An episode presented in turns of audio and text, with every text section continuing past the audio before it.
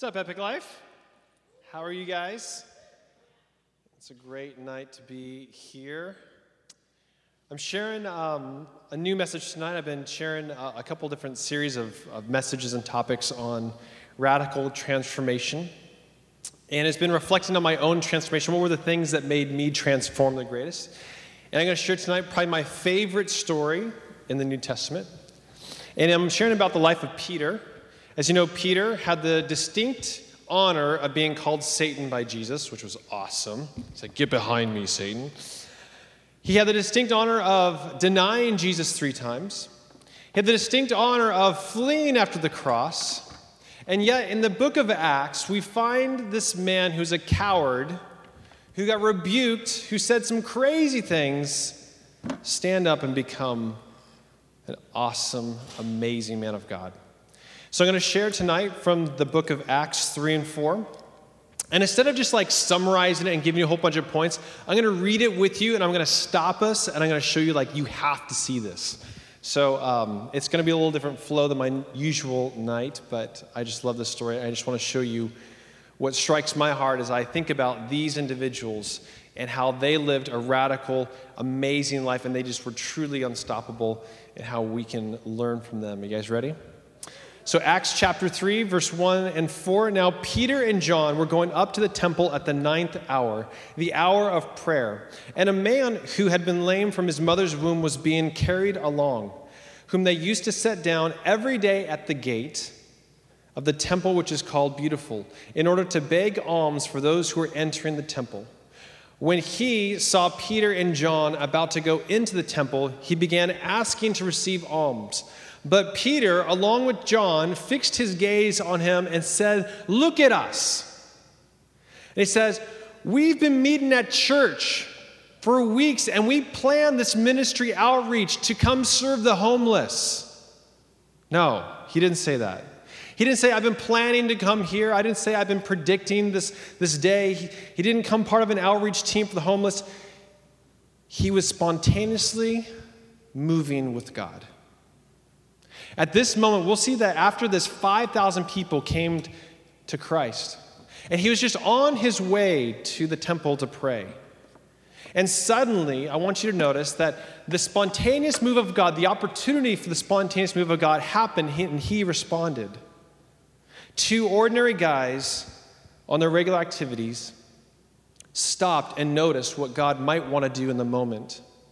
So, the first principle we can learn from this is that Peter, John, and even Jesus, in order to help capture the move of God, you have to be this you have to be responsive instead of intentional. This is so key. You have to be responsive instead of intentional. The single way, if you want to participate in the spontaneous move of God, is to not be intentional, not to have lots of plans, not to have lots of anticipation. It's to actually be responsive. Jesus, when we think about him, he didn't like plan these big outreaches and crusades. He wasn't like, I'm going to meet over here in about five weeks and I'll see you there. It's amazing when you see Jesus perform miracles, he responded to the opportunities that came to him. And I really believe that great moves of God are usually missed because people are trying to be intentional instead of being responsive. Intentionality, in many senses, is what happens when we want to have what we want to have happen. We plan it out, we have a picture of things, and so we want to be very intentional. But that's not as good as being responsive. Responsive is saying, I have the time now, I have the ability to react now, I have the time right now to minister to you. It'd be like someone come up to me and be like, hey, I need to know the gospel. Can you tell me about this man named Jesus? Me like, you know what, man, I didn't, I didn't come prepared today. I like I didn't have my study. Stay there. Give me like three days to study and soak, and I'll come back and I'll give you a sermon. It's like, no, you got to take it, that opportunity right there. And here's why this is convicting to me. I don't know about you, but for years, the only exchange that I had with the homeless was when I was going to serve the homeless with the church. My only interactions for the longest time with the homeless were those when I was participating in a homeless outreach. Now, how many know that um, unless there's a homeless outreach, the homeless don't exist, that they just like, they vanish? No, they're still there. They're still every single day. There's a need there. But I customized my need because I want to be intentional. I want us to be practical. I want us to have a plan. And so I made my homeless exchanges times when it was contained and predictable, and there was an exit time when it ended. And I vowed to Jesus, like, I'm not gonna, I'm not gonna bypass these moment by moment opportunities. If you're homeless and you pass me on the way to my Subway sandwich that cost me $5, I'm gonna offer you a sandwich. Why? It's because I don't wanna be intentional, I wanna be responsive. It takes $5 to be responsive to someone and to give them a meal and just have a short exchange with somebody and that human notice of who you are, that you are someone who's actually loved by God, that, you, that people like us care for you. We're not here to make you a project, we're here to live life with you. And so, Peter, as he's there, he's just responding to what God would have happen in the moment. And so, my vision for ministry needs to be expanded upon a Thursday night, but time, but beyond a time when I'm like predicting and anticipating, it needs to be in the real time. It needs to be moment by moment. Let's keep reading verses 5 and 8. 5 through 8. And he began to invite them to his attention, expecting to receive something from them. That's the beggar. But Peter said, I do not possess silver and gold, but what I do have, I give to you. In the name of Jesus Christ, the Nazarene, walk. And seizing him by the right hand, he raised him up, and immediately his feet and his ankles were strengthened. And with a leap, he stood upright and began to walk, and he entered the temple with them, walking, leaping, and praising God. Notice how simple and fast that declaration for healing was. It wasn't like, man, we're going to get a bunch of people, we're going to pray, we're going to fast, we're all going to lay hands, we're going to spend four hours in a tiny room that's going to be hot. Isn't that how like all prayer meetings go? Like, let's pray. No, let's not, please. No. He, he came and he just declared, like, Jesus heals you, stand up. Notice the beggar didn't ask to be healed. He's like, I want money. Oh, I can walk now. Cool. He wasn't even expecting it. How many times do we customize our ministry based upon what we think they need versus what God wants them to have? What stands out most to me about Peter's healing this man is the absolute absence of doubt. The total absence of doubt is present here. He just declares, he says, in the name of Jesus, walk. He didn't say, as my favorite was, if it's God's will, would you heal him? Anybody else guilty of that? You pray for someone and, and you're praying, but you're praying like all these prayers with disclaimers. Jesus, do this, but even if you don't, it's fine. And we'd like go down this like, you know, backdoor clause, like plan B. We always play for the plan B. I don't know about you, but that was my way of like, I'm going to pray for every outcome so that no matter what happens in you, God was faithful and He came through. That was the way I did it. Peter didn't have the thought of what wouldn't happen. He wasn't thinking about what wouldn't happen. And so that's the second thing is to be utterly unafraid of failure. Be unafraid of failure. If you want to be a powerful, radical, unstoppable force in the kingdom, you have to be unafraid of failure. So much time we spend thinking about what won't happen instead of what will happen.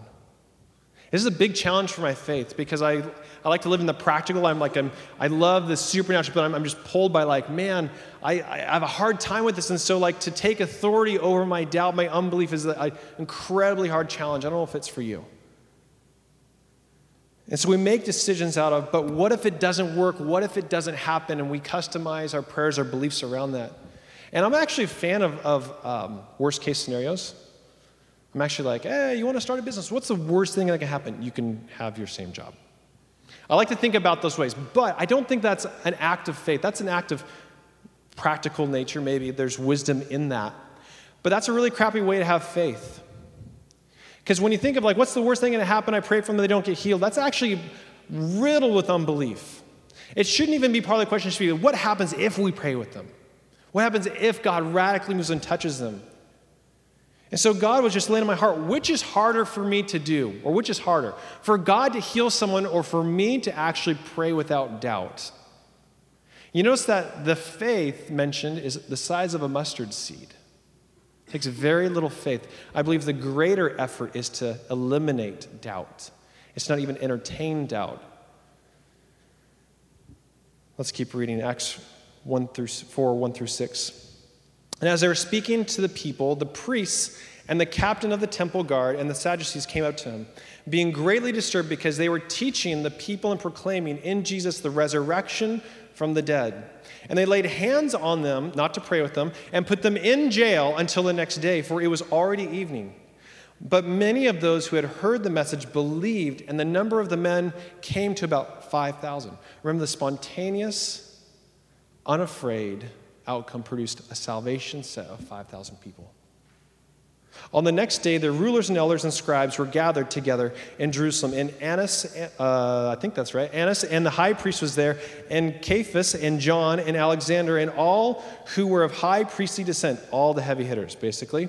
When they had placed them in the center, they began to inquire, By what power or in what name have you done this? By what power or in what name have you done this? The third thing we can learn from these people is to anticipate jealousy and drama. If you want to be an unstoppable force in the kingdom, if you want to do something radical in your life, you need to know that jealousy and drama are going to actually come with the territory. I actually looked up this passage in the Greek. You know what it says? Haters going to hate. It was the weirdest thing. No, it doesn't say that. But that's what it's meaning. It basically is like if you, any good thing you do, you can actually predict, anticipate that someone's not going to be happy about it. We live in such a society that jealousy, we want to, and, and here's the thing is that our society, we want to see people raised up, we want to elevate, but we kind of want to see them fall. Don't we? Yes, do this. Did you hear Justin Bieber got busted for pot? You know, like we're all about like thriving on the jealousy and to see people fall. And so it comes with the territory as you thrive. There's a mindset here called the crab mentality. Anybody know this? That if you go fishing for crab, I don't know why you would, but if you do, you don't need to take a net or a closed cooler. You just need to take a bucket. And you catch the crab, you put them in the bucket, and you don't need to worry about them escaping. Why? As one begins to elevate, the others pull them down. It's called the crab mentality. It basically says, if I can't have it, neither can you. And so here with the rulers and the authority, we're seeing, wow, a huge, crazy miracle, and they get all bent out of shape. I put you in jail. I need to know if you are doing this and I can't, then I need to punish you. I need to be in control. So anticipate you doing something great is actually going to make someone feel insecure. I actually am hiring a programmer right now, and he called me yesterday, and he's uh, down south, and, and so we, I've been working on hiring this guy literally for 10 years. He's my old college roommate. And um, so finally, like after 10 years of begging him like for us to do something, I finally like, we're gonna do it. And so he called me and, and, and so he's feeling so stressed out because his boss is like freaking out on him. Like, you can't leave, you can't do this. You can't go. And doing something good is always going to produce someone who doesn't want you to do it, even though it's a far better thing for it's accomplishing his dreams that he wants at this point. That resistance to please people, like someone is someone is unhappy with me, is the ceiling on your potential. It's going to just drive you. It's going to keep you fearful from ever doing anything. That the I need everyone to be happy with me. I'm a, a recovering people pleaser. I wanted everyone to be happy with me. I was like all about maintaining everybody's opinion, even lying, like they only know that part and they know that part and we're cool. You know, like I was all about that. But trying to please everyone is just this treadmill that you will never ever accomplish anything. The most successful people I know also have the most critical critics. You can't please everybody and do amazing things. And so doing something significant is going to attract drama. The best way I like to say it is that light attracts bugs. Just think about that. Light attracts bugs. Let's keep reading. Verses 8 and 12 in chapter 4. By what power or in what name have you done this? The ruler said. Then Peter, filled with the Holy Spirit, said to them, Rulers and elders of the people, if we are on trial today for benefit done to a sick man, as to how this man has been made well, let it be known to all and to all people of Israel that by the name of Jesus Christ the Nazarene, whom you crucified, whom God raised from the dead, by this name, this man stands before you in good health. He is the stone which was rejected by you, the builders, by which became the chief cornerstone. And there is a salvation in no one else. For there's no other name under heaven that has been given among men by which we must be saved. Peter is asked a one word question. He's like, What power did you invoke to do that? And he gave a sermon. He found the opportunity. He was before the rulers and he had, was asked a very basic question. And he did something very powerful. This is number four is to seize upon every opportunity. As opportunities come up, as they present themselves, you have to just walk right into them. You have to take the time and take the moment captive to your advantage. If you want to be an unstoppable force in the kingdom, you have to be unafraid of failure. You have to be spontaneous. You have to be responsive.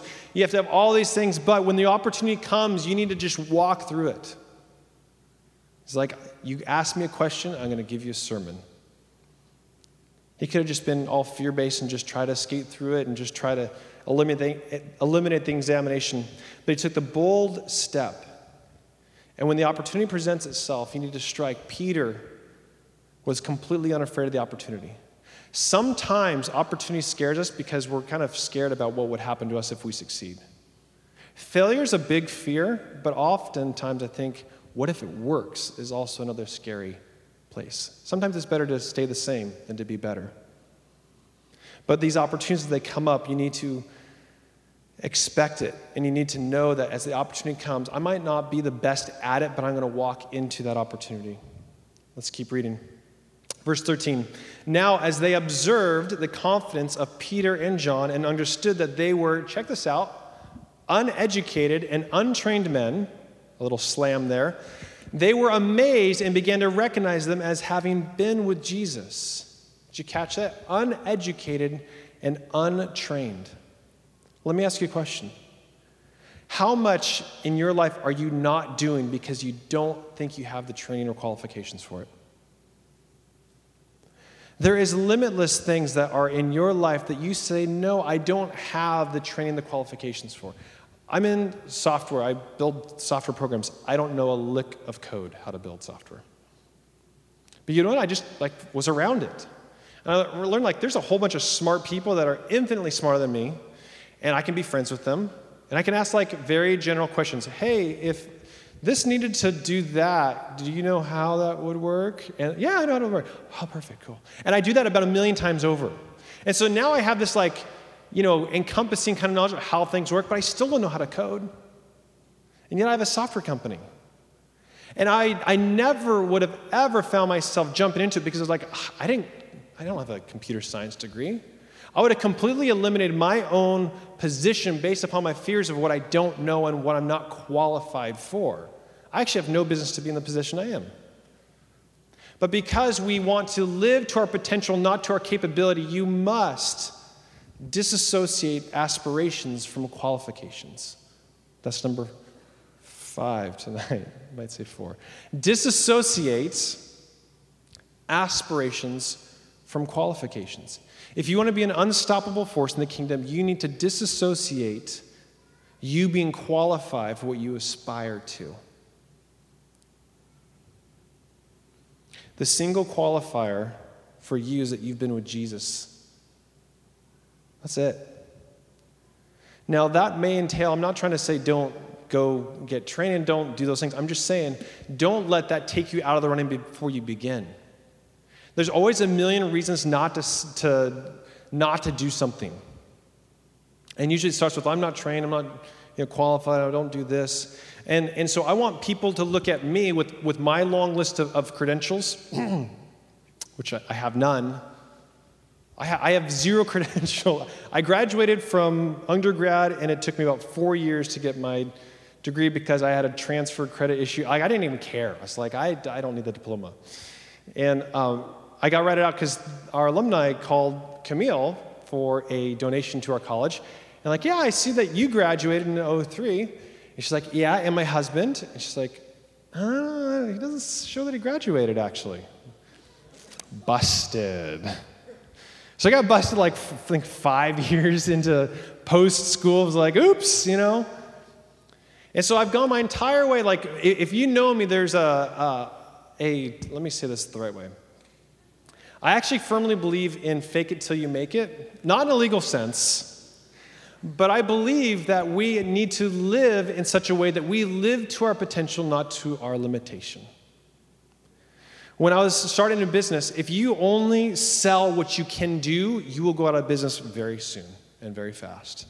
There's a part of business where you have to be on the edge and be able to sell the next two feet in front of you that you've never done before. And that part is the, the two inch gradual process that leads you into the next steps, that leads you into all these areas. I started logo design. That's all I knew how to do, just logos. And I, I to this day, it's the worst job ever. Because people are like, I wanted to show like overcoming adversity in this logo. I want to show burning passion. Like, is that a hurdle in the logo? Like, what does that mean? You know, like I can't meet these expectations. Some people know what I'm talking about. So I did that, and then it graduated to like some print design stuff, and then like, hey, the World Wide Web, and let's do little website stuff, and, and just like you you sell just two inches in front of what you've always done that you've never done before.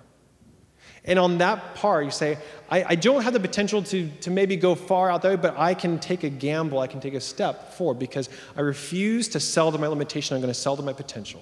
And that's where what's the worst case scenario comes in, where I like that part. The worst case is I just return their money. Oops, sorry. Or you find someone else who can. But you need to disassociate your aspirations from your qualifications because people are so quickly to limit themselves based upon what they know and not what's possible. People are quickly to limit themselves based upon what they know not what's possible.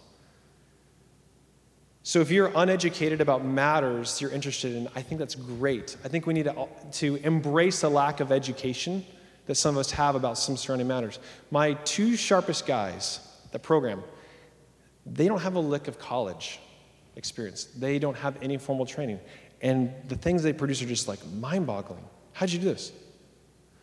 They never were taught the boundaries. That's really interesting. There's something about training and, and learning things that we actually like, we learn knowledge, but also we learn boundaries. We learn what can't be done as part of the rules.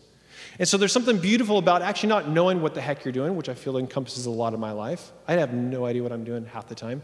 That I don't know what I don't know. I don't know the boundaries and limitations I should be hitting up against. And so, in that regard, we need to embrace that when we say, I'm not going to let this hold me up. I'm going to actually step forward and try. And so, what's interesting about them, they said they're untrained and uneducated, but they had been recognized them as being with Jesus. And the more time you spend with Jesus, the more you become like him. We're being actually transformed into his image. Check this passage out. This is 2 Corinthians 3. But we all, with unveiled faces, beholding as in a mirror the glory of the Lord, and are being transformed into the same image from glory to glory, just as from the Lord the Spirit the more time you spend beholding the face of Jesus, the more you resemble his face. Live your life in such a way that people see that you've been with Jesus. Live to your potential. Let's keep going. And seeing that the man who had been healed, standing with them, they had nothing to say in reply. That's the rulers. But when they had ordered them to leave the council, they began to confer with one another, saying, What shall we do with these men? For the fact that a noteworthy miracle has taken place through them is apparent to all who live in Jerusalem, and we cannot deny it. Did you catch the very first sentence there? They had nothing to say in reply. They had nothing to say in reply. The rulers were silent as a man who's healed stood right before them. So number five is don't live for the affirmations of man. Don't live for the affirmations of man. Don't live for the satisfaction of being acknowledged and affirmed. It's such a cancer for our society and for us to have, like, you post something, like, you want it to be liked on Facebook, right? Don't you have, like, post depression, like, oh, only four people liked it? You know, you have, like, how many people did this, you know? I got blocked on Twitter, like, on Friday, and it, like, really hurt me on my feelings. It's like, oh, I've never been blocked before. So I it was, it was a weird thing. But we have this like sensation that we just, we want to be liked. We want to have affirmation. We have these like friend count lists that like give us like ranking and credibility and it makes us feel good. I mean, like we have all these systems of currency that seem to give us value based on who likes us and who affirms us and what validates us. And so it's so tempting to seek people to acknowledge your success. There's so many relationships that I wanted to like prove myself. Because I went out like straight out from college into my first business. I wanted to like prove myself to the world. And do you know how many people came back and said, Wow, we were so wrong. You did an amazing job? Zero. Not a one. And I learned that that's a really crappy motivator. Like, I want people to like tell me that I'm really good, or that I did a good job, or that I didn't put, you know, my wife on welfare. That feels really good. You know, like that's not at all the right motivation. The motivation is to do things because they're worth pursuing, because we call ourselves to do great things, not because people stand up and applaud and golf clap us. Bill Johnson said it great with this. He says, If you don't live for the praise of men, you won't die by their criticism. If you don't live for the praise of men, you won't die by their criticism. The last part is this in verse 17. But so that it will not spread any further among the people, let us warn them to speak no longer to any man in this name.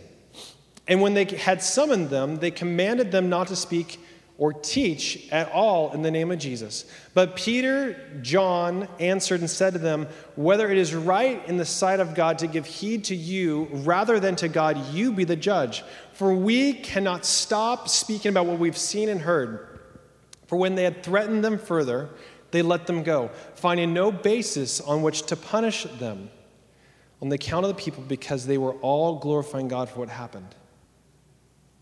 Here we see the rulers and authorities threaten and attempt to control the lives of the disciples. They use manipulation by threatening them to get their way over them. The final thing is this is be in control and direction. Be in control of the direction of your life. The fruit of the Spirit is self control, not controlling others, not others controlling you. You are in charge of you, you're in charge of your own future. And if you surrender control over your life to someone else, you may not like what they decide for your life to do with it. You need to know that you have a powerful decision to make. Even like my old roommate who's joining us, like we talked to them afterwards. He's like, I don't know what to do. Like, I just want them to like me. I don't want to burn bridges. I don't want this. You are in control of your life. If you want to go do this, you need to go do it. If you don't, that's fine. If you were to say it to us, that's fine. But you are in charge. You are the only person who has utter and total control over the future of your life with your decisions. It's you. But one of the insatiable desires we have is to control others. When people don't like what or when we don't like what other people do, sometimes it's like, I'm going to make you do that. Or I'm going to punish you for doing that. I won't be your friend anymore. I remember I was so terrified of a young friend who would, who would tell me that he, I, I got, I played knockout like on third grade basketball courts, and I got him out, right? And he like, I'm never going to be your friend again. And it like destroyed me. It's like, that was harsh, you know? And it's like perpetually afraid like, that was my little stone. Like rejection was the, was the manipulation to control me. And so there will be people who will want control over you. They will use manipulation, fear, and punishment to get you to comply. The disciples knew that they were torn between earthly authority and what was right before God. Now, we're to honor and to respect authority. You notice that John and Peter, they spoke in honoring ways to the rulers and authority. They were like, I'm going to call down lightning over your head. You know, get ready, for the wrath of God is upon you. Like they, they honored them. They said, whether it is right for us to obey you or God, you be the judge, but we cannot be silent for what we've seen and heard. And sometimes we're put into positions of choosing people or choosing God. That inertia, remember, of, of pleasing people. It's this force that keeps you limited, but also is a mechanism to control you. I need this person to like me. And they threaten to not like you. It doesn't feel like control, but it is. Camille and I have made many decisions that have been very unpopular. And those were very difficult things to endure because we want people to like us. We want people to think that we're making good decisions. And when they disagree with us, it's hard. We have to say, are we going to listen to God or are we going to listen to man? Who are we're going to please and who are we're going to obey. This is the last scripture, it's Galatians 1:10. This is probably the very first passage I ever memorized. It says, Am I trying to please God or man? If I'm trying to please man, I'm not a servant of Christ. Any circumstance where you're trying to please people, you remove yourself from being the servant of Christ in that moment. You can't do that.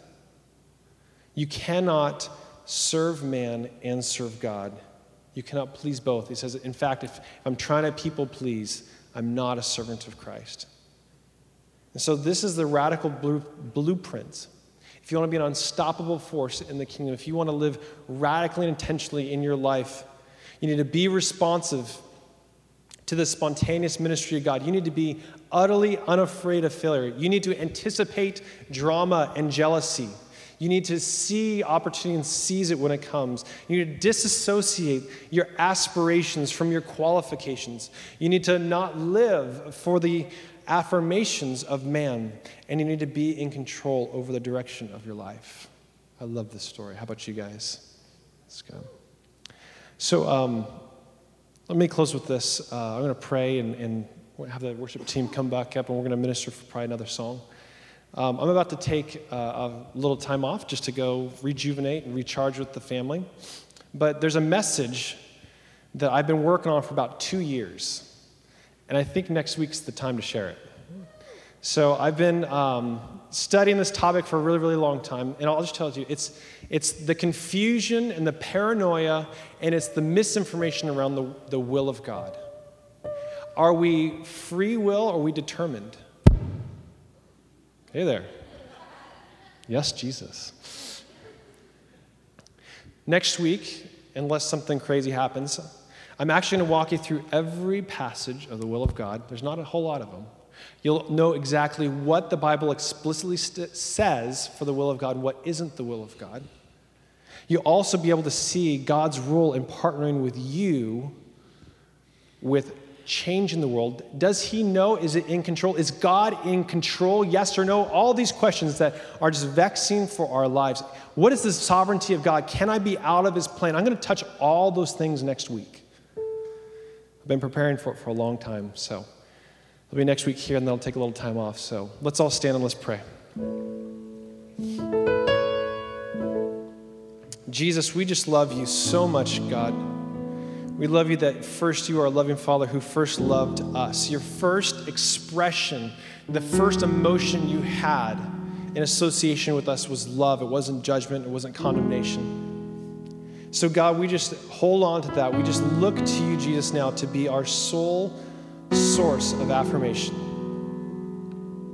Lord, we just ask for every heart here tonight that just wants to do more and to become more and to break through Jesus. We ask that you would enable us to see, God, how you took someone like Peter and inspired him to be this unstoppable force in the kingdom.